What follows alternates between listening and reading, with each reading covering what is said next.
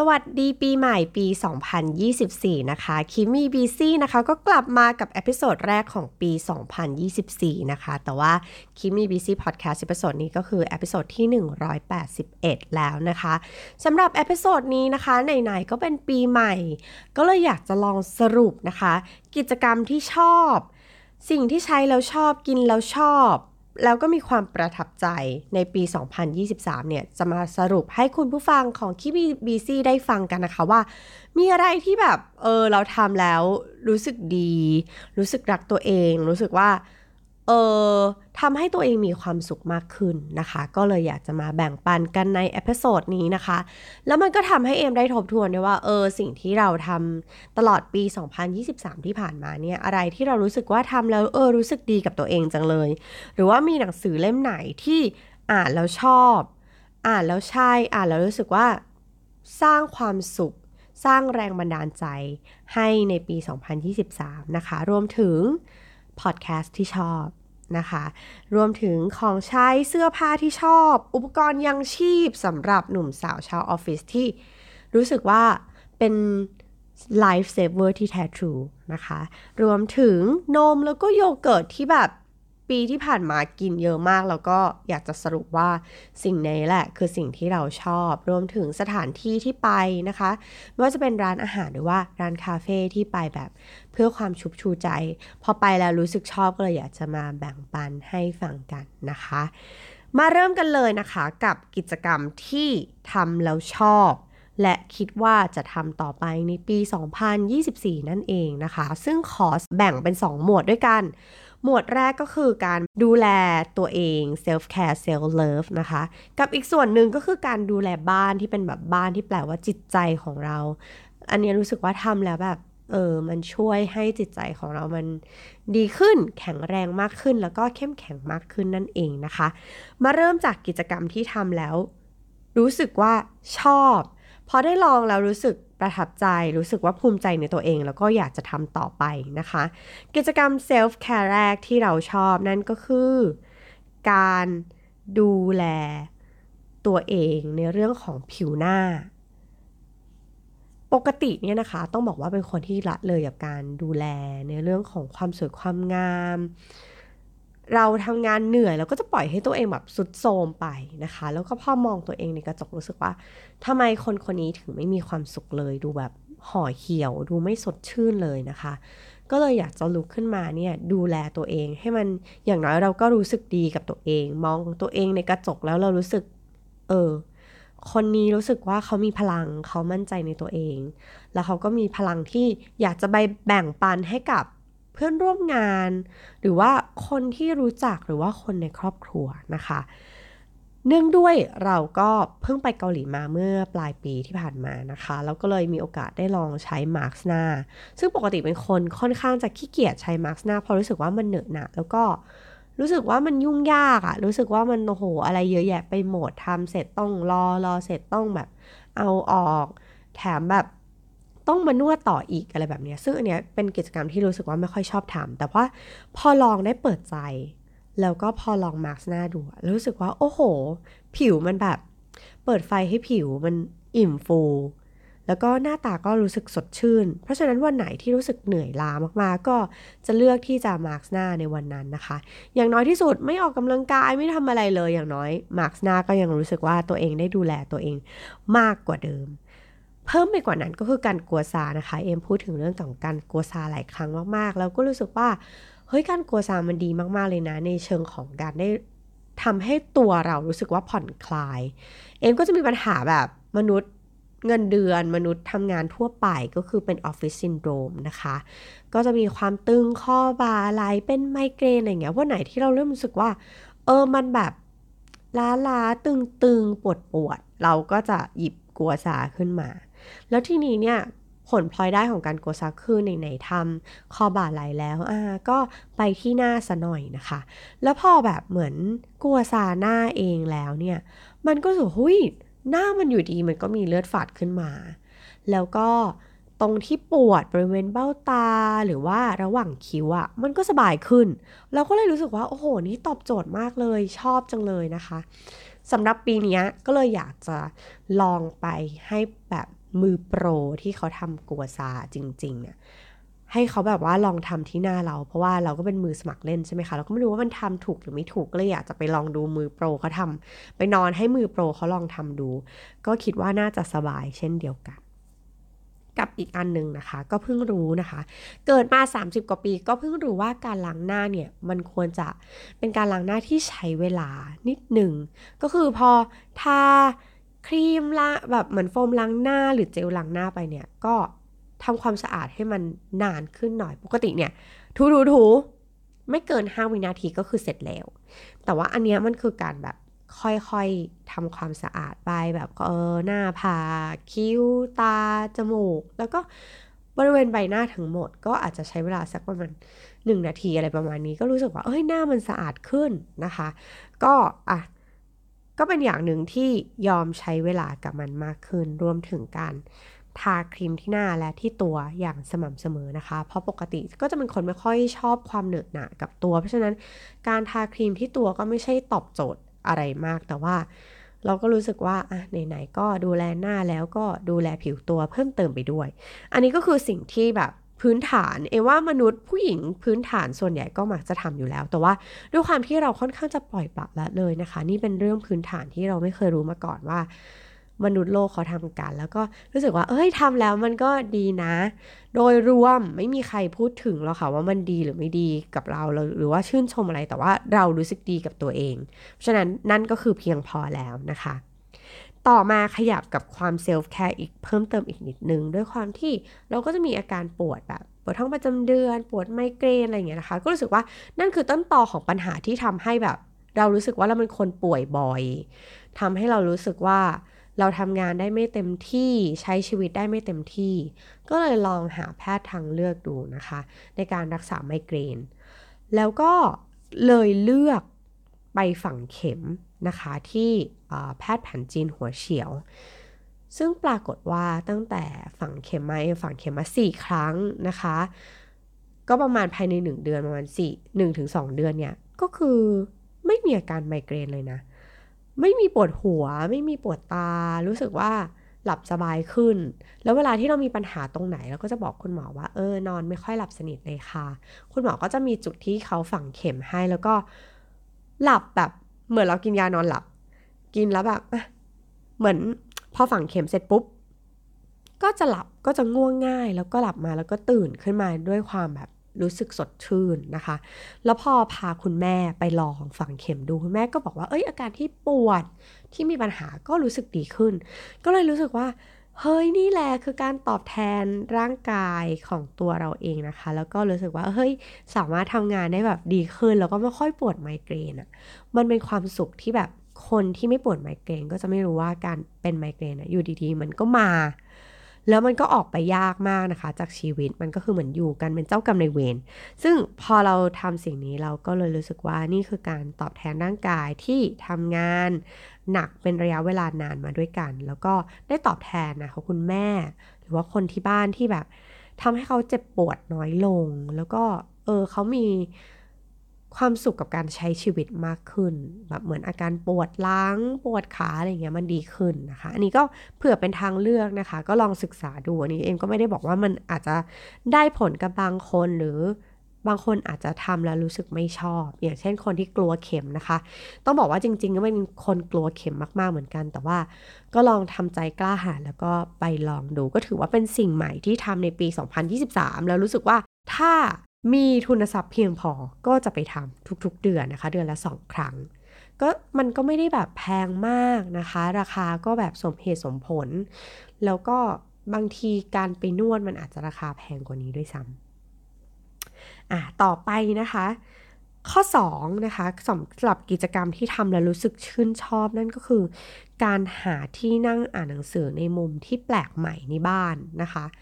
ต้องบอกว่าไม่รู้เป็นอะไรแต่รู้สึกว่ามีความสุขทุกครั้งที่อยู่ที่บ้าน ไม่ว่าจะเป็นบ้านที่กรุงเทพหรือว่าบ้านที่สวนนะคะ แล้วพอแบบเวลาที่เราอยู่บ้านอย่างเช่นบ้านกรุงเทพอาจจะไม่ได้มีพื้นที่อะไรมาก เราก็ปรับมุมนั่นนี่นู้นนะคะ ในการอ่านหนังสือก็รู้สึกว่ามันทำให้เราสร้างแรงบันดาลใจในการอ่านหนังสือได้ดีขึ้น แล้วก็มันก็สบายๆผ่อนคลายดีนะคะ แล้วก็พยายามจะเอาตัวเองออกจากหน้าจอโทรศัพท์ให้ มากขึ้นก็เลยแบบเออคิดว่าการหามุมอ่านหนังสือที่แปลกใหม่อะมันทำให้เหมือนเราได้สร้างแรงบันดาลใจ แล้วก็กระตุ้นให้ตัวเองอยากจะอ่านหนังสือมากขึ้น แล้วก็เมื่อไม่นานนี้ก็คนพบว่า โอ้มันมีอีกหลายมุมเลยในบ้านสวนที่เราไม่เคยรู้ว่าเออนั่งตรงนี้มันชิลดี เช่นแบบ นั่งริมน้ำเอ่อฟังเสียงปลาว่ายน้ำฮุบอากาศ แล้วก็ ตื่นมาตั้งแต่เช้าแล้วก็ไปลองอ่านหนังสือแบบตื่นมาตอนเช้าปุ๊บอ่านหนังสือเลย ก็รู้สึกว่าเออเนี่ยมันเต็มเม็ดเต็มหน่วยดีเหมือนแบบ บางทีพยายามอ่านมาตลอดทั้งเดือนก็ไม่ค่อยเวิร์กแต่ว่าเนี่ยพอเปลี่ยนที่อ่านหนังสือแล้วแบบบรรยากาศมันเป็นใจมันแบบ มันทำให้ การอ่านหนังสือของเรามันมีความสุขมากขึ้น แล้วก็มันแบบเข้าหัวมากขึ้นนะคะนี่ก็แบบรู้สึกว่าแน่นอนจะพยายามหามุมใหม่ๆนะคะ หรือว่ามุมไหนที่เรารู้สึกชอบแล้วก็จะแบบไปบ่อยๆ ไปมุมนี้บ่อยๆ เพื่อที่เราจะได้อ่านหนังสือมากขึ้นนะคะ กิจกรรมที่ 3 ที่รู้สึกว่าทำแล้ว work มาก ๆ นั่นก็คือการพยายามแบ่งโซน การทำงานด้วยการ แบ่งว่าเมื่อถึงบ้านนี่คือที่พักผ่อนของฉันนะคะ เป็นการแบ่งโซนปกติจะเป็นคนแบบ คอยเช็คไลน์ตลอดเวลาว่าเกิดอะไรขึ้นบ้างอะไรอย่างเงี้ยนะคะ แล้วมันเหมือนก็จะมีความวิตกกังวลตลอดเวลา แล้วก็เราก็จะเอาใจไปผูกติดกับโทรศัพท์ซะมากอันนี้เราก็พยายามจะแบ่ง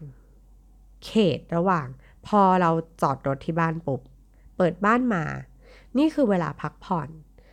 ก็จะ เปลี่ยนสีไฟในบ้านนะคะ แล้วก็เปลี่ยนกลิ่นในบ้านให้เป็นแบบวันนี้รู้สึกว่า อยากจะผ่อนคลายก็เลือกเทียนหอมที่มันเป็นกลิ่นที่แบบผ่อนคลายวันไหนที่แบบเออรู้สึก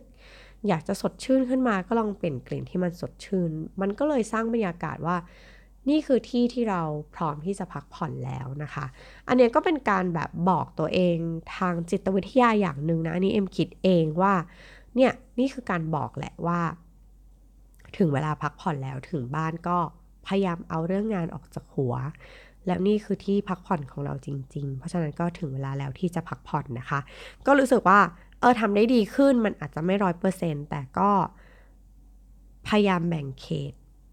การใช้ชีวิตของตัวเองด้วยการบาลานซ์ว่าบ้านก็คือบ้านบ้านคือที่พักผ่อนนั่นเองนะคะ อันที่สี่นะคะ ที่รู้สึกว่าทำมาตลอดปี แล้วก็รู้สึกว่าเออมันก็ไม่ได้เหนื่อยยากมากเท่าไหร่นั่นก็คือการพยายามจัดบ้าน จัดระเบียบบ้านให้บ่อยๆ คือเอ็มไม่แน่ใจว่าคุณผู้ฟังเป็นเหมือนกันหรือเปล่าก็คือว่า เวลาที่เออเวลาเราฟิตขึ้นมา อยากจะจัดบ้านมุมเนี้ยมันรกมากบางทีเราปล่อยให้มันรกแบบรกสุดๆ แล้วเราอาจจะต้องใช้เวลาทั้งวันในการที่จะจัดมุมเนี้ยของบ้าน แล้วเราสึกว่าโหยมันใช้พลังงาน พลังใจในการที่จะไปจัดการกับมุมนี้ของบ้านแบบมันใช้เวลามากๆ แต่เราถ้าเราว่างแล้วเราค่อยๆทยอยจัด ค่อยๆจัดระเบียบเออเอกสารก็ค่อยจัดระเบียบมุมโต๊ะเครื่องแป้ง จัดระเบียบเสื้อผ้า เสื้อผ้าไหนที่มันไม่สปักจอยแล้วสำหรับเราเราใส่ไม่ได้แล้วแน่นอน แล้วก็ทยอยเอาไปบริจาคอะ เอ็มรู้สึกว่ามันทำให้ชีวิตของเรามันโล่งขึ้น มันง่ายขึ้นหยิบของอะไรก็รู้ แล้วก็รู้ว่าอ๋อคนขี้ลืมอย่างเราเรามีเสื้อผ้าแบบนี้ รองเท้าแบบนี้ เครื่องประดับแบบนี้ด้วยหรอ การจัดเรื่อยๆ มันก็ทำให้เหมือนเราได้รีวิวข้าวของ แล้วว่าเออมันมีอันนั้นอันนี้นะ ลองมา mix and match ตรงนี้ดูไหม มันก็ทำให้เราได้อยู่ทีไลสิ่งที่เรามีจริง ๆ นะคะ อันนี้คือแบบรู้สึกว่า ชอบมากๆ แล้วก็ประทับใจตัวเองมากที่ทำมาเรื่อยๆ ตลอด นี่ขนาดว่าทำมาตลอดทั้งปีนะคะ แต่ว่าพอปล่อยไปสักช่วงระยะเวลาหนึ่งอะช่วงปีใหม่ที่ผ่านมาเอ็มก็อยู่บ้านแล้วก็จัดมุมต่างๆของบ้าน ก็ใช้เวลาเหมือนกันนะคะ แต่ว่าบางอย่างรู้สึกเอออันนี้จัดนี้นิดหน่อยๆเองเพราะว่าจริง ๆ ตลอดทั้งปีก็มีจัดมาแล้ว อย่างเช่นเสื้อผ้าอย่างเงี้ยนะคะ พยายามจัดระเบียบเรื่อยๆ ก็รู้สึกว่าเออไม่ได้เหนื่อยมากในตอนสิ้นปีที่จะมาจัดระบบระเบียบในบ้านนะคะ อันที่ 5 นะคะ นั่นก็คือ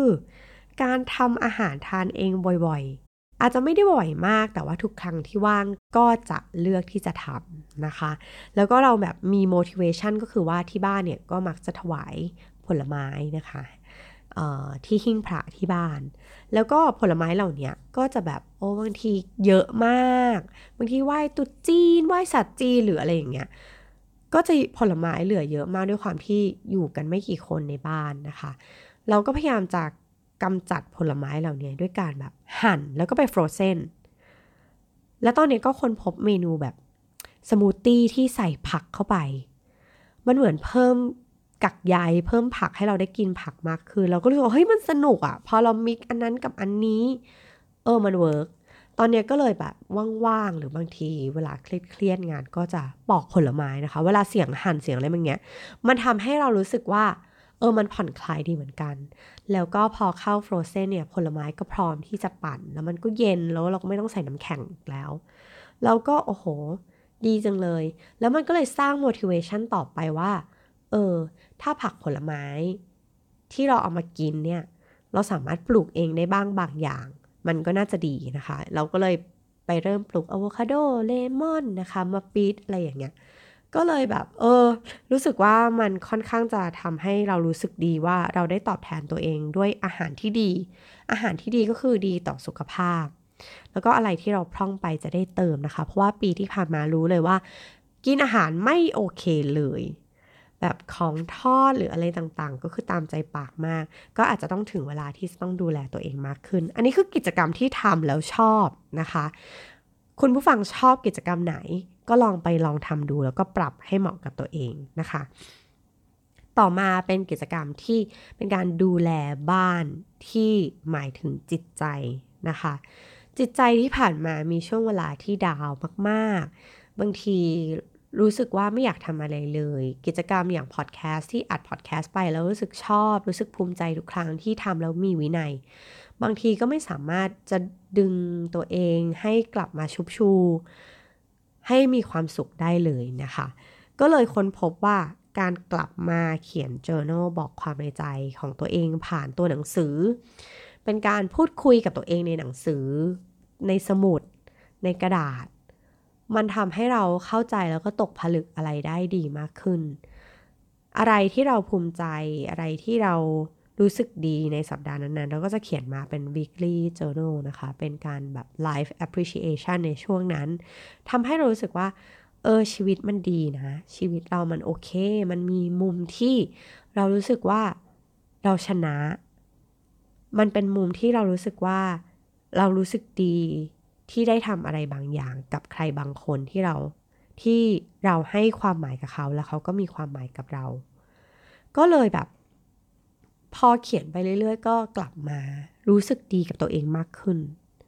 รักตัวเองมากขึ้นแล้วก็พยายามมองหามุมที่มันมีความสุขมากขึ้นนะคะ กับกิจกรรมอีกอันหนึ่งที่ทำอย่างสม่ำเสมอต่อเนื่องแล้วก็อยากจะทำต่อไปนั่นก็คือการสวดมนต์ ก่อนไปทำงานก็คือระหว่างที่ขับรถไปทำงานนั่นเองนะคะอันนี้ก็เล่าในหลายๆ episodeเอ็มรู้สึกว่าไม่ว่าศาสนาไหนนะคะ ถ้าสมมติว่าเราค้นพบวิธีการที่มันทำให้เราได้รู้ถึงจิตใจเข้าใจถึงจิตใจของตัวเอง แล้วก็ทำแล้วเราสบายใจนะคะ ก็ให้เลือกทำกิจกรรมนั้น หลายคนก็อาจจะไม่ถนัดสวดมนต์หลายคนอาจจะถนัดฝึกสมาธินะคะ ก็อาจจะทำแบบนั้นหรือว่าใครที่รู้สึกว่าการไปทำบุญทำทานแบบ ให้กับคนที่ยากไร้หรือว่าทำประโยชน์อื่น ๆ เป็น volunteer อื่น ๆ แล้วทำรู้สึกสบายใจ ก็ขอให้เลือกไปทางนั้น อันนี้ก็คือเป็นสิ่งที่เอมทำแล้วเอมชอบนะคะ เผื่อว่าคุณผู้ฟังท่านไหน เออ ไม่เคยคิดอยากจะสวดมนต์เลย ก็ลองสวดมนต์ดูบางทีแบบสวดมนต์เพลินๆอ้าวถึงที่ทำงานแล้วก็มีเหมือนกันนะคะ อันนี้ก็เป็นสิ่งที่ ทำแล้วชอบนะคะทั้ง 7 ข้อด้วยกัน ต่อมานะคะมาถึงพาทที่เป็นหนังสือเปลี่ยนชีวิต แล้วก็เป็นหนังสือที่อ่านแล้วชอบ ตลอดปี 2023 ก็ต้องขอยอมรับมาณนะที่นี้ว่าในปี 2023 นั้นอ่านหนังสือค่อนข้างน้อยนะคะ ไม่ไม่เยอะเลย ส่วนใหญ่จะอ่านเป็นแบบ journal อ่านในมีเดียม อ่านในโซเชียลมีเดีย แต่ว่าทุกครั้งที่มีโอกาส ก็จะพยายามกลับมาอ่านหนังสือนะคะ แล้วก็มี 5 หนังสือที่รู้สึกว่า 1 คือเขาเปลี่ยนชีวิตเรา สร้างแรงบันดาลใจให้เราแบบได้ก้าวข้ามผ่านคอมฟอร์ทโซนของตัวเอง แล้วก็เป็นหนังสือที่อยู่ในหมวดหมู่ที่แปลกใหม่ขึ้นนะคะ ก็แปลกใจในตัวเองเหมือนกันที่เลือกที่จะมาอ่านหนังสือประเภทนี้แต่ว่า เออ มันสนุกดีเหมือนกันปกติจะเน้นอ่านหนังสือที่เป็นเกี่ยวข้องกับการพัฒนาตัวเองอะไรแบบนี้ แต่ว่าปีนี้มีหยิบยก อ่านหนังสือในเรื่องของประวัติศาสตร์ รวมถึงวิทยาศาสตร์ที่เคยชอบมาก ๆ ในช่วงมัธยมปลายนะคะ ปีที่ผ่านมาก็ถือว่าได้อ่านแบบที่ชอบ เล่มแรกนะคะ เอ็มเชื่อว่าหนังสือเล่มนี้เนี่ยใครหลาย ๆ คนต้องเคยอ่านแน่นอนนั่นก็คือ Good Vibes Good Life นะคะของคุณ Wex King เป็นหนังสือที่ต้องบอกว่าอ่านแล้วทำให้ตัดสินใจลาออกจากงานที่ทำมา 15 ปี อ่านแล้วมันทำให้ได้คิดหลาย ๆ อย่าง แล้วก็ได้พูดคุยกับตัวเองค่อนข้างเยอะ ตกผลึกกับตัวเองแล้วก็ สิ่งหนึ่งที่ ทำให้คิดได้ในหนังสือก็คือว่าเราต้องรักตัวเองแล้วก็เคารพตัวเองให้มาก ๆ ซึ่งจุดนี้ก็เลยทำให้เราสึกว่า เออ ถึงเวลาแล้วที่เราอาจจะต้องหยุดพัก ต้องบอกเลยว่าหนังสือเล่มนี้ก็คือเปลี่ยนชีวิตนะคะ เปลี่ยนจากพนักงานบริษัทคนหนึ่งออกมาเป็นแบบ คนว่างงานอยู่ช่วงหนึ่ง แล้วก็ยังคงว่างว่างอยู่ แต่ก็ก็พยายามหาตามหาตัวเองอยู่ในช่วงเวลาที่ผ่านมา ก็ถือว่าเป็นหนังสือเปลี่ยนชีวิตจริง ๆ นะคะ เล่มที่สองนะคะก็คือ ชีวิตมีแค่ 4,000 สัปดาห์โดยคุณโอลิเวอร์เบิร์กแมนนะคะ หนังสือเล่มนี้ก็อ่านในช่วงไปเที่ยวจันทบุรีแล้วก็ สิ่งหนึ่งที่ได้เรียนรู้ก็คือชีวิตเรามันสั้นเกินกว่าจะอะไรบางอย่าง เช่น ชีวิตเรามันสั้นเกินกว่าที่เราจะจมอยู่กับความทุกข์ จมอยู่กับสิ่งที่เป็นท็อกซิก มันสั้นเกินกว่าที่ เราจะทำอะไรในสิ่งที่เราไม่ได้ชอบ ในสิ่งที่เราไม่ได้รัก ก็เลยแบบเฮ้ยหนังสือเล่มนี้คืออ่านแล้วแบบชอบมาก เรารู้สึกว่าเราต้องบริหารเวลาของตัวเองมันดีกว่านี้ ปกติเราจะแบบพยายามหา productivity นั่นนี่นู่นในการทำงานแต่จริงๆ เราไม่ได้บริหารเวลาอย่างที่มันควรจะเป็น แล้วก็ถ้าเรารู้ว่าเฮ้ยชีวิตชีวิตหนึ่งอะ่ะ มันสั้นมากเลยนะ มันมีแค่ 4,000 สัปดาห์เองอะบางทีเราอาจจะมาเกินครึ่งทางของชีวิตแล้วหรือเปล่าก็ไม่รู้อะไรอย่างเงี้ยค่ะ มันก็ทำให้ชีวิตเรามันไม่ประมาท ใครที่ยังไม่เคยอ่านก็แนะนำเลยนะคะ เป็นหนังสือที่แบบ อ่านแล้วรู้สึกอยากจะลุกขึ้นมาทำอะไรสักอย่างหนึ่ง ต่อมานะคะหนังสือเล่มที่ 3 ก็คือ imperfection นะคะ หรือว่า The Gift of Imperfection ซึ่งเขียนโดยดร b r e n e Brown นะคะ ซึ่งใครที่เป็นแฟนของ TED Talk เนาะก็จะรู้ว่าดรเบรนี่บราวน์นี่ก็คือเป็นนักพูดที่แบบโด่งดังมาก ๆ นะคะ ในหลาย ๆ เรื่องที่เกี่ยวข้องกับจิตวิทยา แล้วเขาก็มาเขียนหนังสือที่บอกให้เรารู้ว่าเฮ้ยการที่เรายอมรับในความไม่สมบูรณ์แบบของตัวเองบ้าง มันก็ดีเหมือนกันนะ มันทำให้เรารู้สึกว่าเราภูมิใจในในแบบที่เราเป็นอะเราไม่จำเป็นต้องเหมือนคนอื่น เราไม่ต้องจำเป็นต้องให้ใครมายอมรับเราในแบบที่เราเป็นแต่ว่าเรายอมรับในความไม่สมบูรณ์แบบนี้ของเรา แล้วก็เราจะใช้ชีวิตให้มีความสุขยังไงกับความไม่สมบูรณ์แบบนี้นะคะ เป็นหนังสือที่แบบค่อยๆอ่านอะแล้วค่อยๆตกผลึกไปกับ ตัวหนังสืออะมันอาจจะไม่ใช่หนังสือที่อ่านรูดเดียวแล้วจบ แต่มันเป็นหนังสือที่ค่อยๆอ่าน ค่อยๆละเลียด ค่อยๆทำความเข้าใจ แล้วเออสุดท้ายแล้วก็จะตกผลึกอะไรได้ตอนที่จบบทแต่ละบท เอมก็จริง ๆ ค่อยๆอ่านแบบ ค่อยๆอ่านจริง ๆ แล้วก็เมื่อว่างก็ค่อยๆ มาพิจารณาตัวเองในแต่ละข้อไปเรื่อยๆ แล้วมันก็ทำให้เรายอมรับ ในสิ่งที่เราเป็นได้ดีมากขึ้นนะคะหนังสือเล่มที่ 4 นะคะ ก็เป็นหนังสือที่แบบ โอ้โหพอพูล่ามากในปี 2023 นั่นก็คือ สัญญานะว่าจีมให้กับตัวเองนะคะ ซึ่งเขียนแล้วก็วาดโดยคุณ When I'm Feeling นะคะ ก็เป็นหนังสือที่เวลาจิตตก เวลาไม่มีความสุข เวลาต้องการฮิวใจตัวเองก็จะหยิบ หนังสือเล่มนี้ขึ้นมาอ่าน เพราะว่าอาจจะเพราะว่าตัวหนังสือมันน้อย แล้วมันก็มีรูปประกอบอะไรอย่างเงี้ย แล้วมันก็จะมีคำคมแบบเท่ๆ เหมือนคอยเตือนใจ บางอย่างคือมันจะต้องมีบางบทที่มันแบบตรงกับจังหวะชีวิตในช่วงนั้นๆนะคะ โดยบังเอิญ ก็อาจจะเป็นเพราะว่าผู้เขียนเขาแบบเข้าใจโลกเขาอาจจะเจอปัญหามาคล้าย ๆ กันก็เป็นไปได้ เอ็มคิดว่าหนังสือเล่มเนี้ยมันเหมาะที่จะค่อยๆอ่าน แล้วก็เวลามันมีปัญหาก็ค่อยแวะไปอ่านเขาบ้าง หรือว่าซื้อเป็นของขวัญให้กับเพื่อนอะไรอย่างเงี้ย เอ็มว่าก็เป็นหนังสือที่ดีเล่มหนึ่งแล้วก็อ่านง่ายราคาก็ไม่ได้สูงมากนะคะ อันนี้เผื่อใครแบบเอออยากจะหาของขวัญปีใหม่ ให้กับเพื่อนก็เล่มนี้ก็อาจจะตอบโจทย์นะคะ แต่ต้องมั่นใจว่าเพื่อนไม่มีเล่มนี้แล้วนะ เพราะว่าเขาฮิตฮอตมากจริง ๆ แล้วก็เล่มที่ 5 นะคะ เป็นแบบแคตตากรีที่แบบไม่ได้เกี่ยวข้องกับการพัฒนาตัวเองเลย แต่เป็นความชอบส่วนตัวล้วนๆ ก็คือสงครามที่ไม่มีวันชนะนะคะ ซึ่งเขียนโดยคุณหมอชัชพล หรือว่าหมอเอ้วนะคะ ก็เป็นหนังสือประวัติศาสตร์ วิทยาศาสตร์ที่แบบพูดถึงการต่อสู้ ระหว่างมนุษย์เราและเชื้อโรคต่างๆนะคะ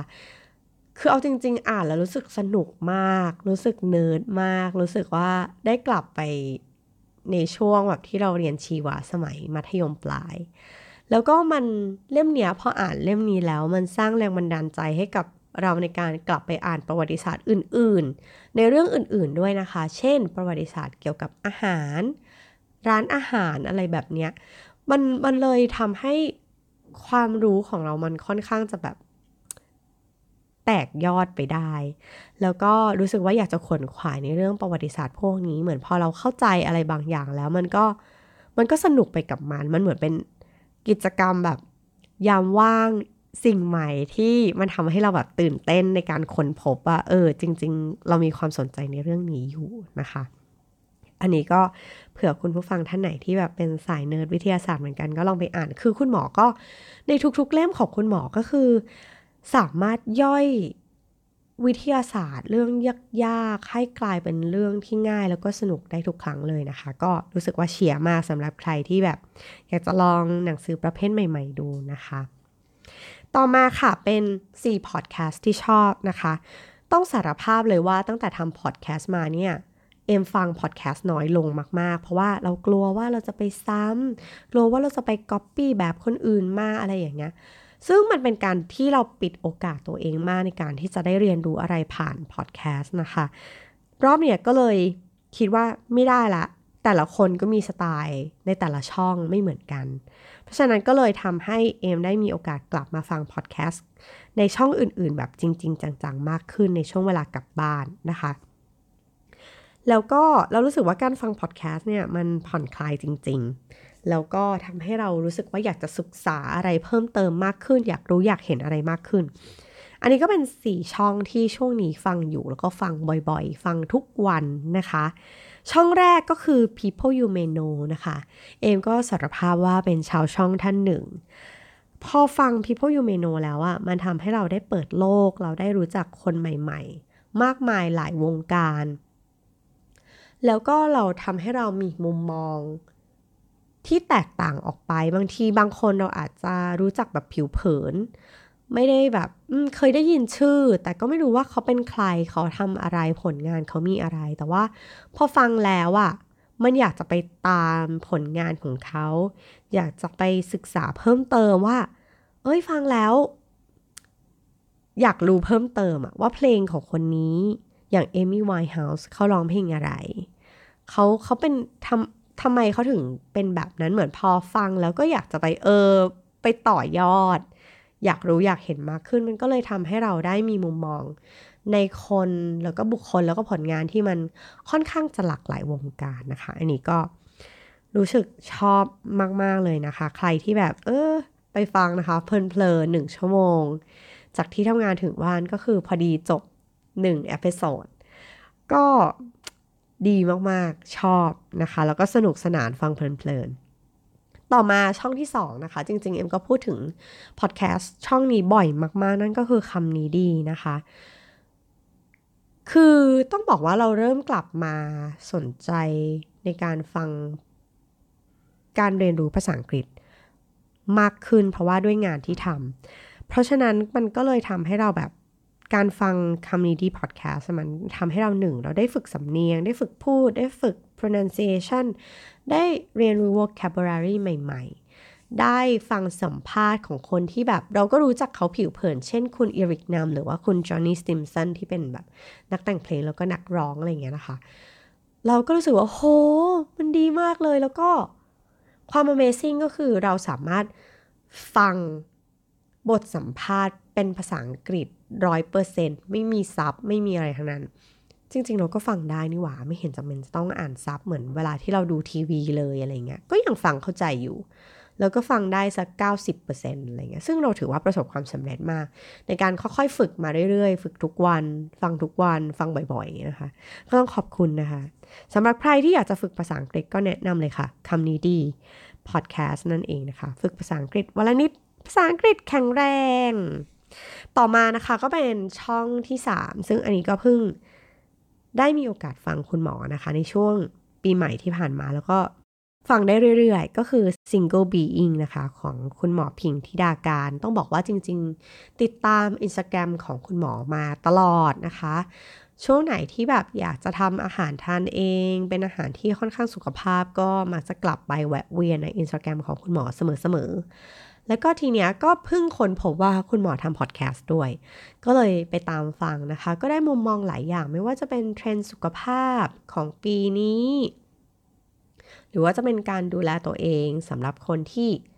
โสด หรือว่าจริง ๆ แล้วก็เป็นการเตรียมตัวว่า เออ สุดท้ายแล้วเราอาจจะต้องอยู่คนเดียวก็ได้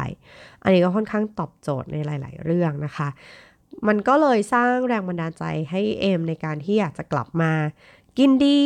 สุขภาพดีขึ้นนะคะ แล้วก็ทุกครั้งที่กลับไปดูอาหารคุณหมอก็จะรู้สึกว่า โอ้โห อาหารที่เรากินเนี่ยมันแย่จริงๆเลยนะคะ รู้สึกผิดเล็กน้อยแต่ว่า ก็ถือว่าสร้างแรงบันดาลใจในเรื่องของการดูแลสุขภาพได้ดีนะคะ เมื่อกี้พูดถึงสุขภาพกายไปแล้วพอดแคสต์อีกอันหนึ่งที่ช่วยดูแลสุขภาพใจในตลอดปีที่ผ่านมาก็คือ Good Mind Podcast นะคะ ของคุณหมอเอิญพิยดา แล้วก็คุณช้างน้อยนะคะ อันนี้ต้องสารภาพว่า ช่วงไหนที่มีปัญหาเรื่องจิตใจหรือว่ามีจิตตกอะไรเงี้ยก็จะไปหาเรื่องที่มันรีเลทกับเราในช่วงนั้นๆแล้วก็ฟัง แล้วก็จะแบบอ๋อโอเค ไม่ใช่แค่เราที่เป็นคนอื่นๆเขาก็เป็นเหมือนกัน หลายๆ คนก็มีปัญหาคล้ายๆ กันกับเรา บางทีมันก็ทำให้เราปลงตกได้เหมือนกันนะคะ อันนี้ใครที่แบบเออมีปัญหาในเรื่องของสุขภาพใจก็ลองไปฟังดูนะคะเป็นพอดแคสต์ที่ไม่ยาวเลยสั้นๆ แบบเวลาไม่ได้ขับรถนานๆ อาจจะเป็นแบบ เออมีเวลาว่างสัก 15 นาที 20 นาทีก็ลองเปิดฟังดูนะคะ มีประโยชน์มาก ๆ เลย แล้วก็ชอบมาก ๆ ก็ อันนี้ก็จะเป็น 4 พอดแคสต์นะคะ ที่ฟังตลอดปี 2023 แล้วก็รู้สึกชอบมากและจะฟังต่อไปแน่นอนนะคะ ต่อมามาถึงของใช้แล้วก็เสื้อผ้าที่ชอบนะคะ แบบ no sponsor นะคะ ต้องยอมรับว่าในปี 2023 ซื้อเสื้อผ้าและของใช้ น้อยมากๆนะคะ อันนี้ดูจากสถิติในการเข้าไปซื้อของในแพลตฟอร์มช้อปปิ้งต่างๆ ถือว่าน้อยมาก แล้วก็จะซื้อที่รู้สึกว่าชอบจริงๆ แล้วก็พอรู้สึกชอบจริง ๆ ก็ได้ใช้จริง ๆ แต่ละชิ้นอาจจะราคาแบบเอว่าต่อชิ้นค่อนข้างสูง แต่ว่าเมื่อดูการใช้งานความบ่อยของการใช้งานแล้วมัน value to money มากๆนะคะรู้สึกว่าคุ้มค่าการใช้งานสุดๆ มาถึงแบรนด์แรกที่เป็นแบรนด์เสื้อผ้าก่อนนะคะ นั่นก็คือ Pocketwood นะคะ ปีนี้เนี่ย ไม่ได้ซื้อเสื้อใหม่เลย แต่ว่าซื้อยี่ห้อนี้ไว้ 2 ตัวนะคะออชอบดีไซน์ของเขา เป็นแบบเสื้อ knitting นิดนึง แล้วก็เรียบๆแต่มี detail แล้วก็รู้สึก โอ้ นี่มันสไตล์เราเลยนะคะ ก็หลาย ๆ คนที่ติดตามอินสตาแกรมของเอมก็น่าจะเห็นนะคะ เป็นเสื้อกั๊กสีสีขาวดำที่แบบดอกพื้นเป็นสีดำแล้วก็ดอกไม้เป็นสีขาวดำนะคะ ก็อันนั้นก็ใส่บ่อย แล้วก็ชอบใส่รู้สึกว่าเป็นคนสวยขาคนหนึ่งนะคะ กับอีกตัวหนึ่งคอลเลกชันใหม่เพิ่งซื้อมาเป็นของขวัญปีใหม่ให้ตัวเอง ก็เป็นอีกตัวหนึ่งที่แบบเป็นลายการ์ตูนแบบเป็นกราฟิกที่แบบโอ้เห็นแล้วแบบ ต้องโดนต้องได้นะคะ อันนี้ยังไม่เคยถ่ายลงเดี๋ยวเอาไว้จะถ่ายแล้วก็ reference นะคะว่าอ๋อที่พูดถึงใน episode ที่ 181 นะคะ ตัวนี้นี่เอง อันนี้ก็ให้เขานะคะ ยอมควักกระเป๋าตังค์จ่ายเลยกับอีกแบรนด์หนึ่งนะคะก็คือ on the block อันนี้คือโดนตกด้วย sport bra ที่น่ารักปุ๊กปิ๊กต้องบอกว่า เขาทำออกแบบลาย sport bra ได้แบบ ทำให้กระเป๋าเงินสั่นไปหมดทุกครั้งนะคะ แต่ก็พยายามตั้งสติแล้วก็ได้มาตัวหนึ่ง ซึ่งใส่แล้วก็รู้สึกว่าเป็นคนสวยขาคนหนึ่งอีกแล้ว ใส่แล้วแบบ เออ เอาไว้ออกกำลังกายนอกบ้านหรือว่าไปวิ่งสวนรถไฟที่แบบเออสมาชิกที่ร่วมวิ่งเขาแบบเออบางทีเขาเห็นบ้างอะไรอย่างเงี้ย ก็จะรู้สึกว่าภูมิใจที่ได้ใส่นะคะ ทุกครั้งที่ออกจากบ้าน อันนี้ก็เป็นอีกแบรนด์หนึ่งถ้าแบบใครที่แบบสายออกกำลังกายแล้วก็กำลังหาแบบ sport bra น่ารักน่ารักก็แนะนำ on the block เลยนะคะ อันนี้ไม่ได้สปอนเซอร์อะไรเลยซื้อเองล้วนๆร้อยเปอร์เซ็นต์นะคะ ต่อมาเป็นรองเท้าต้องบอกว่า ระหว่างกระเป๋ากับรองเท้าก็เป็นคนให้ความสำคัญกับรองเท้า เนื่องจากว่าเป็นคนหารองเท้าใส่สบายได้ยากมากๆ แต่ว่าแบรนด์หนึ่งที่ใส่มาตลอดทั้งปีแล้วแบบคุ้มสุด นั่นก็คือยี่ห้อลาเบล่านั่นเองนะคะ นุ่มแบบ นุ่มจริง ๆ นุ่มมากๆ ไม่กัดเลยเดินสบายสุดๆนะคะ นี่สำหรับรองเท้าหนังทำงานแล้วก็ใส่มาแล้วทั้งปีก็ยังทนอยู่นิ่มอยู่นะคะ แล้วก็ทำให้คุณแม่ไปซื้อตามด้วย ก็ต้องถือว่าแบรนด์เขามันโอเคจริง ๆนะคะ ราคาไม่ถูก แต่ว่าเราก็เก็บเงินไปซื้อนะคะ ต้องยอม เพราะว่าเป็นคนเท้าแปลก เพราะฉะนั้นมันต้องหารองเท้าที่ใส่สบายจริง ๆ อีกของหนึ่งที่ชอบ แล้วก็ถ่ายลงอินสตาแกรมไปแล้วด้วยนั่นก็คือ Summer Stuff Marine นะคะ อันนี้เขาก็จะเป็นแบรนด์แบบเหมือนข้าวของเครื่องใช้เขาก็จะมีทั้ง body เจลโลชั่น hand cream อะไรอย่างเงี้ยนะคะ แต่ที่เอมซื้อมาก็จะเป็น sachet ที่ใส่ไว้ในรถ ซึ่งกลิ่นเขาเอมว่ามันแปลกใหม่ดี อาจจะเพราะว่าส่วนใหญ่เอมเป็นคนไม่ค่อยชอบใช้กลิ่นที่ค่อนข้างจะดอกไม้มากๆ ผู้หญิงมาก ๆ เอมจะชอบกลิ่นที่เป็นกลิ่นแบบ ผลไม้ เป็นกลิ่นวูดดี้นิดๆหรือว่าเป็นกลิ่นที่แบบให้ความแบบฟุตตี้หน่อยๆ ดมแล้วสดชื่นอะไรอย่างนี้นะคะ ไม่ได้แบบเน้นความหวานก็เลยเออกลิ่นเนี้ยไว้ในรถเรารู้สึกว่าทุกคนที่ขึ้นมาในรถก็จะบอกอุ้ยหอมจังเลย กลิ่นแปลกดีซื้อจากไหนนะคะ อันนี้ก็คือซื้อใช้เองซื้อแจก เป็นของขวัญให้กับเพื่อนๆในช่วงปีใหม่ด้วย ก็ต้องถือว่าอะถือว่าเราชอบจริง ๆ แล้วก็ลามมาถึงว่าซื้อน้ำหอมเขาด้วยนะคะ ก็จะเป็นกลิ่นที่แบบ เออ แปลกใหม่อะ่ะ ต้องไปลองดมเองนะคะ เอ็มก็ไปลองดมกลิ่นที่แฟรงกาคอนมาก่อนที่ก่อนที่จะแบบซื้อนะคะ แล้วก็เอออ้าวประทับใจชอบ ก็เลยแบบเผื่อใครนะคะ เป็นสายเครื่องหอมเหมือนกัน ก็ไปลองติดตามดูได้นะคะ อีกแบรนด์สุดท้ายที่จริง ๆ อาจจะไม่ได้ซื้อเมื่อปีที่แล้ว แต่ว่าเอากลับมาใส่ซ้ำบ่อยมาก ๆนะคะ ในปี 2023 นั่นก็คือ ชุดเซ็ต blazer ของ 12.51 shop นะคะ เอมว่ามันเกินคุ้มมาก ต้องบอกว่าเป็นคนไม่ค่อยชอบลงทุนกับเสื้อผ้าที่ใส่ไปงานแบบเดรสไปงานอะไรเงี้ย เพราะเรารู้สึกว่ามันเปลืองอะ่ะ มันไม่ได้ใส่บ่อยขนาดนั้น แต่ว่าเราต้องเสียตังค์หลายพันบาทเพื่อ ไปงานแล้วก็ พอใส่เสร็จปุ๊บทุกคนก็จำได้แล้วว่าอ๋อฉันเคยใส่ชุดนี้ไปงานแล้วนะคะ แล้วก็อาจจะไม่ได้เป็นสายแบบเช่าชุดไปงานด้วย ก็เลยคิดว่าอะงั้นลองเรียนแบบคุณผู้ชายดูดีกว่า ผู้ชายเนี่ยเวลาไปงานก็จะแบบง่ายมากๆ นั่นก็คือ ใส่ชุดเป็นแบบเป็นสูทหรือว่าเป็นแจ็คเก็ตแล้วก็ใส่กับกางเกง แล้วก็เปลี่ยนเสื้อข้างในเอา แล้วอาจจะมีอ c เซสซอรีเป็น pocket square นิดหน่อย มี pin ติดอะไรเงี้ย แล้วก็รู้สึกว่า เอ้ย ผู้ชายนี่ใส่แต่งตัวไปงานนี่คือง่ายมากๆ เราก็เลยเลียนแบบนะคะ ในช่วงปี 2023 ไปงานแต่งงานด้วยแจ็คเก็ต blazer แล้วก็กางเกง แล้วก็เปลี่ยนอ c เซสซอรีเอานะคะ จะเป็นมุกบ้าง เพชรบ้าง เป็นทองบ้างเงินบ้างอะไรอย่างเงี้ยแล้วก็เปลี่ยนการแต่งหน้าไปอาจจะเป็นแบบเออว่างานนี้ ธีมสีส้มอ่าสีส้มน้ำตาลไปอะไรเงี้ยนะคะ แล้วก็เป็นชุดเดิมที่ใส่วนอยู่ประมาณสองสามชุดเท่านั้นเอง ก็รู้สึกว่า เออ คุ้ม เพราะว่าชุดแบบเนี้ยมันใส่ไปงานก็ได้ ใส่ไปทำงานก็ได้ หรือว่าใส่แม้กระทั่งไปเป็นพิธีกรก็ได้ เรารู้สึกมันคุ้มมากที่จะจ่ายเงินแบบหลายพันบาทนะคะ ก็แนะนำสำหรับอาจจะไม่จำเป็นต้องเป็นแบรนด์นี้ก็ได้แต่ว่าลองไปลองชุดที่มันเหมาะกับเรา เหมาะกับสไตล์ แล้วก็รูปร่างของเรานะคะ อันนี้ก็จะเป็นทางเลือกหนึ่งที่เวลาใส่ไปงานแล้วก็แบบ เป็นผู้หญิงเท่คนหนึ่งนะ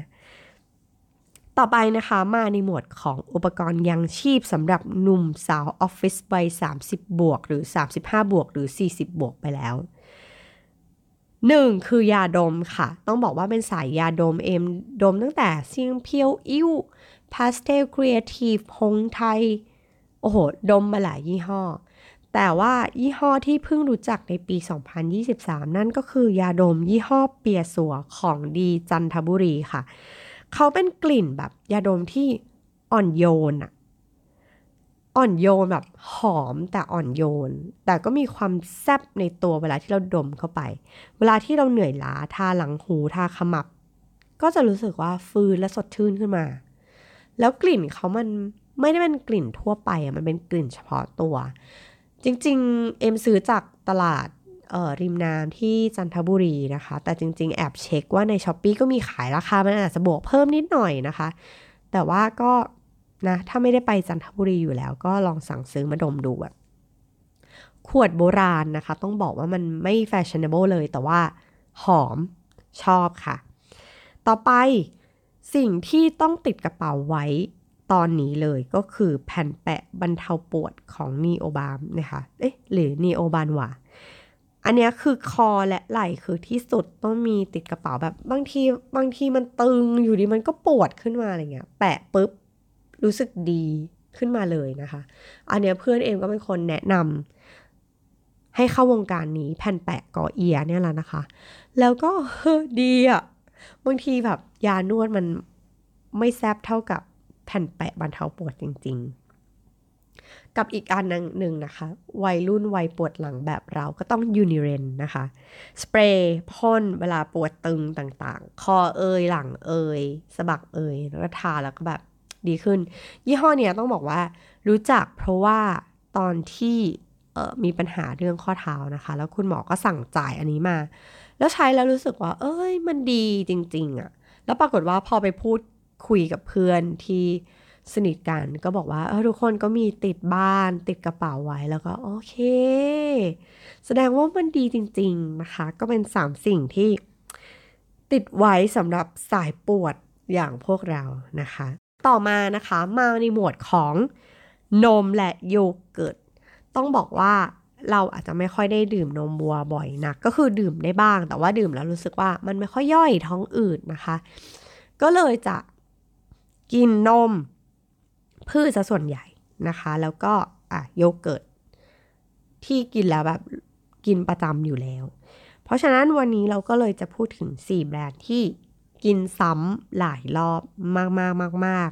แล้วก็เผื่อใครที่แบบ เอ้ย เป็นสายนมวัวแล้วก็อยากลองนมพืชดูหรือว่าลองโยเกิร์ตแบรนด์ใหม่ ๆ ดูนะคะ ก็ลองฟังดู อันแรกนะคะเป็นโปรตีนพืชที่ฮอปพรูฟนะคะ เอว่ามันอร่อย มันโอเคเลยแล้วก็ราคาอยู่ในเกณฑ์ที่เรารับได้ แล้วก็มันมีสูตรที่สามารถเลือกได้ว่าไม่มีถั่วเหลือง ก็ อย่างตัวที่มันดังมากๆของเขานั่นก็คือรสที่เขา collaborate กับการันนะคะ ที่เป็นชาดังๆ อันนั้นก็อร่อยมากสั่งยากมาก แต่สุดท้ายเราได้มาแล้วเรากินแล้วเราสึกแบบปรบมือให้ในความอร่อยเข้มข้นใครที่เป็นแบบสายชานม แล้วแบบซื้อร้านข้างนอกอาจจะแคลอรี่เยอะ อันนี้ลองชง ลองเชคกินที่บ้าน มันก็อร่อยเหมือนกันทดแทนกันได้ แล้วก็ได้โปรตีนแบบ เต็มๆด้วยนะคะ ที่เอ็มกินบ่อยๆ ก็จะเป็นรส Earl Grey แล้วก็ dark chocolate นะคะ ถ้าจำไม่ผิดก็อร่อย ใช้ได้เลยไม่ฝืดคอแล้วก็ shake กับนมโอ๊ตบ้าง shake กับน้ำเปล่าบ้าง หรือว่าจะไปทำเป็นแบบโปรตีนปั่นเป็นสมูทตี้ต่างๆ ก็โอเคเลยค่ะ เข้ากันอร่อย ต่อมานะคะ เป็น plant based milk อีกยี่ห้อหนึ่งที่เขาดังมาก ๆ ในช่วงปลายปีแล้วก็เองก็ไปสาะหามาก ๆ เพราะว่าของเขาชอบขาดตลาดนั่นก็คือยี่ห้อเย็นดริงนะคะ ยี่ห้อเย็นดริงเนี่ยก็เป็น plant based meal ที่เขาเอามาทำเป็นเครื่องดื่มที่แบบ อร่อยและเข้มข้นไม่ไหวแล้วก็หวานน้อยด้วย ตัวที่เอ็มกินบ่อยมาก ๆ ก็คือเอสเย็นนะคะ เป็นกาแฟนมที่แบบกาแฟเข้มข้นและนมก็แบบ ถึงใจ อันนี้สำหรับใครที่แบบทานกาแฟนมที่เป็นแบบนมวัวแล้วแบบ ไม่ได้เลยแพ้หรือว่า รู้สึกไม่โอเคกินเราไม่สบายท้อง เย็นดริงก็ตอบโจทย์เขามีหลายรสมาก ๆ เลยนะคะ แต่ตัวที่เคยลองก็จะเป็น brown sugar milk tea matcha coco นะคะ อันนี้ก็เผื่อใครเป็นสายเครื่องดื่มเหล่านี้ แล้วก็เอออยากจะหาทางเลือกที่ไม่มีนมวัวก็ยี่ห้อนี้ได้ แต่ต้องบอกก่อนว่า ขวดมันไม่ได้ใหญ่ แล้วเอ็มว่าราคาก็ค่อนข้างสูง แต่ว่า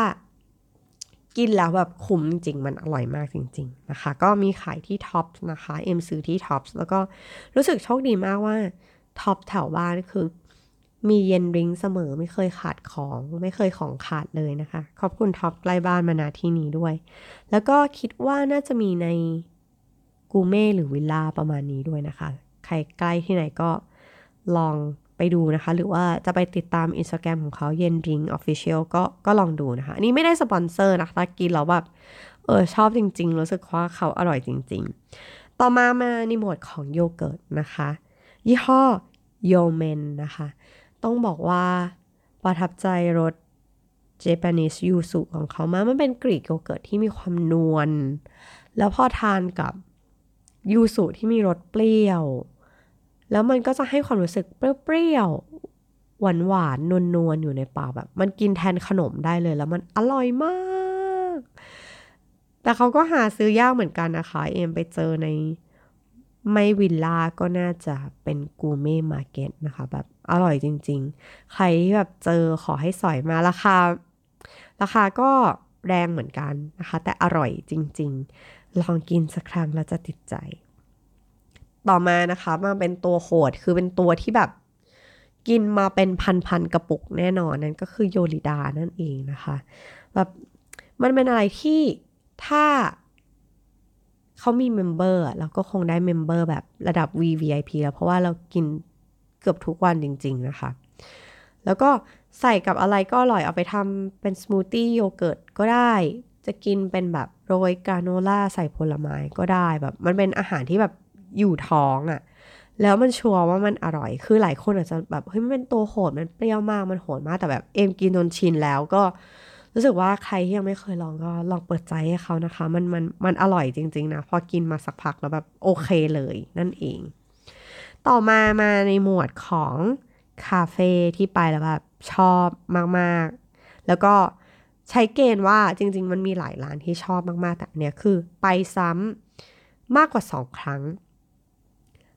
ก็เลยคิดว่าอะอันนี้แสดงว่าชอบจริง ๆ ร้านแรกก็Lilou and Laliart นะคะ ที่อารี ไม่เคยเปิดใจให้กับแครอทเค้กร้านไหนเลย แต่ว่าร้านนี้คืออร่อยมาก แล้วเครื่องดื่มเขาก็แบบดี คือต้องบอกว่า taste ของเครื่องดื่มเอ็มมันเป็นคนกินแบบอเมริกาโน่อะไรเงี้ยนะกินกาแฟดำเพราะฉะนั้นอาจจะแบบไม่ถูก taste ใครหลายคนนะคะ เอ่อ แต่ร้านเนี้ยเอมรู้สึกว่าเอมกินแล้วชอบหลาย ๆ เมนู ไม่ว่าจะเป็นเมนูกาแฟดำหรือว่าเมนู signature อื่น ๆ ของเขา แล้วก็วายของร้านเรารู้สึกว่ามันค่อนข้าง homey เลยอะ่ะ มันแบบเหมือนไปบ้านเพื่อน นั่งจิบกาแฟคุยกับเพื่อนกินขนมอะไรอย่างเงี้ย มันเป็นวายที่อธิบายไม่ถูกแต่ว่ารู้สึกชอบ แต่ว่าข้อเสียก็คือเก้าอี้อาจจะนั่งไม่สบายมากเท่าไหร่นะคะ อาจจะนั่งนานไม่ได้แต่ว่าเออนั่งเอาบรรยากาศนั่งไปแบบ ชาร์จพลังตัวเองนิดนึงอะ่ะก็โอเคกำลังดีนะคะ ต่อมาก็คือโวลูโมลูคาเฟ่นะคะ ก็จะเป็นแบบเค้กแล้วก็ขนมสไตล์ญี่ปุ่นที่แบบขนมหน้าตาน่ารักมาก เอแบบคอยเข้าไปติดตามในอินสตาแกรมของร้านแล้วก็อะไรใหม่ๆ ที่เราอยากลองเราก็จะพุ่งตัวไป ซึ่งปีที่แล้วน่าจะไปสองสาครั้งได้นะคะ ทั้งขนมและ ทั้งขนมและน้ำแบบโอเค คือขนมมาชอบมากกว่าน้ำเพราะ เออต้องบอกว่าชอบขนมมากกว่า แล้วขนมเขาก็หน้าตาแบบถ่ายรูปขึ้นมาก ๆ เลยนะคะ ใครที่เป็นสายแบบนะ Instagram หรือสายแบบอืมคอนเทนต์ครีเอเตอร์ก็อยากให้ลองนะคะ ข้อเสียก็อาจจะแบบที่จอดรถน้อยไปหน่อย แต่ว่านะขนมเขาดีอร่อย โดยเฉพาะช่วงนี้เองก็ชอบกินขนมปังเกลือของเขามาก ๆ มันอร่อยมากจริง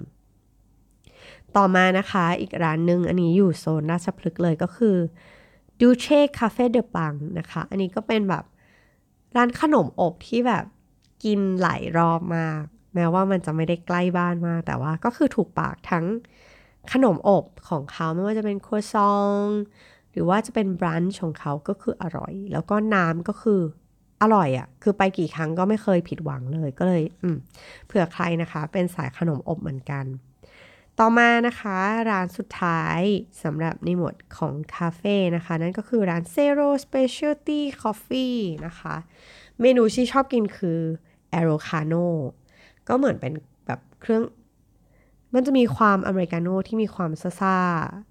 สดชื่น สดชื่นนิดหนึ่ง ก็รู้สึกว่า เออเออกินแล้วแบบมันสดชื่น แล้วก็ตื่นดีนะคะ อันนี้ด้วย เขาอาจจะได้เปรียบก็คืออยู่ไม่ไกลจากบ้านมากแล้วก็เวลาที่ไปก็อะผ่านก็แวะซะหน่อยก็เลยจะเป็นร้านที่กินค่อนข้างบ่อยเลยนะคะ อันนี้ชอบเผื่อใครอยู่โซนดอนเมืองนะคะ ต่อมาเป็นร้านอาหารที่แบบเออลองเข้าไปเช็คในอินสตาแกรมของตัวเองแล้วก็โอ้ไปกินร้านนี้บ่อยไม่เบา ก็จะมีอยู่ประมาณสี่ร้านนะคะที่แบบ อืม กินบ่อยจริงๆ หลายรอบด้วยนะคะ นั่นก็คือจางราเมียนที่บรรทัดทองนะคะ ก็จะเป็นบะหมี่แบบจีนๆแบบเป็นเนื้อเป็นหมูอะไรเนี้ยค่ะ ใครที่ไม่กินเนื้อก็ลองหมูเขาก็คือเปื่อยยุยเครื่องคือดีแล้วก็สามารถเลือกดับความเผ็ดได้นะคะ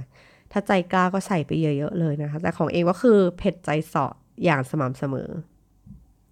ต่อมาอีกร้านหนึ่งนะคะ อยู่ชนบุรีชื่อครัวนาตินะคะเป็นร้านที่แบบกินแล้วแบบ ต้องไปกินซ้ำอะแม้ว่าจะอยู่ชนบุรี ซึ่งเมนูที่ชอบก็คือหมึกน้ำดำของเขานั่นเองคือที่สุดนะคะไปกินแล้วก็รู้สึก โอ้ยสดน้ำแล้วมันสดชื่นจริง ๆ ต่อมาอีกร้านหนึ่งนะคะ นั่นก็คือซาสยะสีลม อันนี้เอ็มเชื่อว่าใครหลาย ๆ คนน่าจะแบบเคยกินตัวลันเซตของเขา แล้วก็เอ็มว่ามันคุ้มมากเวลาที่เราไปมื้อกลางวัน แล้วก็ ของกินเล่นของเขาคือแบบดีมากไม่ว่าจะเป็นแบบหนังไก่ทอดของเขาหรือว่ากุ้งอบเกลือ หรือว่าจะเป็นเห็ดแชมปิญองย่างเบคอน อันนี้คือไปกินหลายรอบมากนะคะ ในหนึ่งปีก็ชอบมากพูดแล้วก็น้ำลายไหลอยากจะไปอีกเอาละค่ะ ทั้งหมดนี้นะคะ ก็เป็นหมวดหลายหมวดมากไม่ว่าจะเป็นหมวดกิจกรรมที่ชอบนะคะ หมวดหนังสือที่อ่านแล้วชอบ หรือว่าข้าวของร้านอาหาร ต่างๆ ที่กินเราชอบนะคะ ก็สรุปมาให้เผื่อแบบใครคิดว่ามีไลฟ์สไตล์เหมือนกัน มีความชอบคล้ายๆกัน ก็อาจจะไปทดลองดูนะคะ แล้วก็จริง ๆ การเรียนนั่งรีวิวตัวเองแบบเนี้ยมันก็สนุกดีเหมือนกันนะคะ มันเหมือนแบบได้รีวิวชีวิตตัวเองอะ่ะมันในหลาย ๆ ด้านไม่ว่าจะเป็นกิจกรรมที่เราทำอะไรที่เรากิน มันก็สนุกดีอะมันเหมือนได้ explore ตัวเองได้มองแบบอ๋อฉันเป็นแบบนี้เมื่อปีที่แล้วอะไรเงี้ยนะคะมันก็เป็นครั้งแรกที่เอ็ม ลองนั่งทำดูแล้วก็เออสนุกดีนะคะ เผื่อคุณผู้ฟังท่านไหนลองไปเขียน list ออกมาว่าเออฉันชอบกินอะไรนะร้านไหนเป็นร้านโปรดเออแบรนด์ไหนเราซื้อบ่อย มันเหมือนแบบ เออทำให้เราได้เข้าใจตัวเองจริง ๆ ในในปีที่ผ่านๆมานะคะ ก็สำหรับ episode นี้ยาวหน่อยนะคะ แต่ก็หวังว่าจะชอบกันสำหรับ episode นี้ลาไปแล้ว แล้วก็สามารถไปพูดคุยนะคะ กันได้ใน Keep Me Busy Fanpage นะคะ direct message มาคุยอะไรกันได้เลย เผื่อว่าจะมาแบ่งปันว่าจริงๆเออมีร้านที่คล้ายๆ กันแบบนี้อะไรเงี้ยมากระซิบบอกกันได้นะคะ หรือว่าใครที่มีกิจกรรมที่แบบทำในปีที่แล้วแล้วก็แบบอยากจะมาแนะนำก็สามารถได้เช่นเดียวกันนะคะ หรือว่าจะไปพูดคุยในทุกช่องทางของ The Infinity นะคะ หรือว่าจะไปติดตามไลฟ์สไตล์นะคะ อาจจะแบบเป็นไลฟ์สไตล์ที่ ขี้เกียจช่วงนี้นะคะ ที่ไม่ค่อยได้ลงอะไรเท่าไหร่ แต่ว่าก็ไปดูกันได้ใน a m k i m i b c ใน Instagram นะคะสำหรับ episode นี้ลาไปแล้ว สวัสดีค่ะ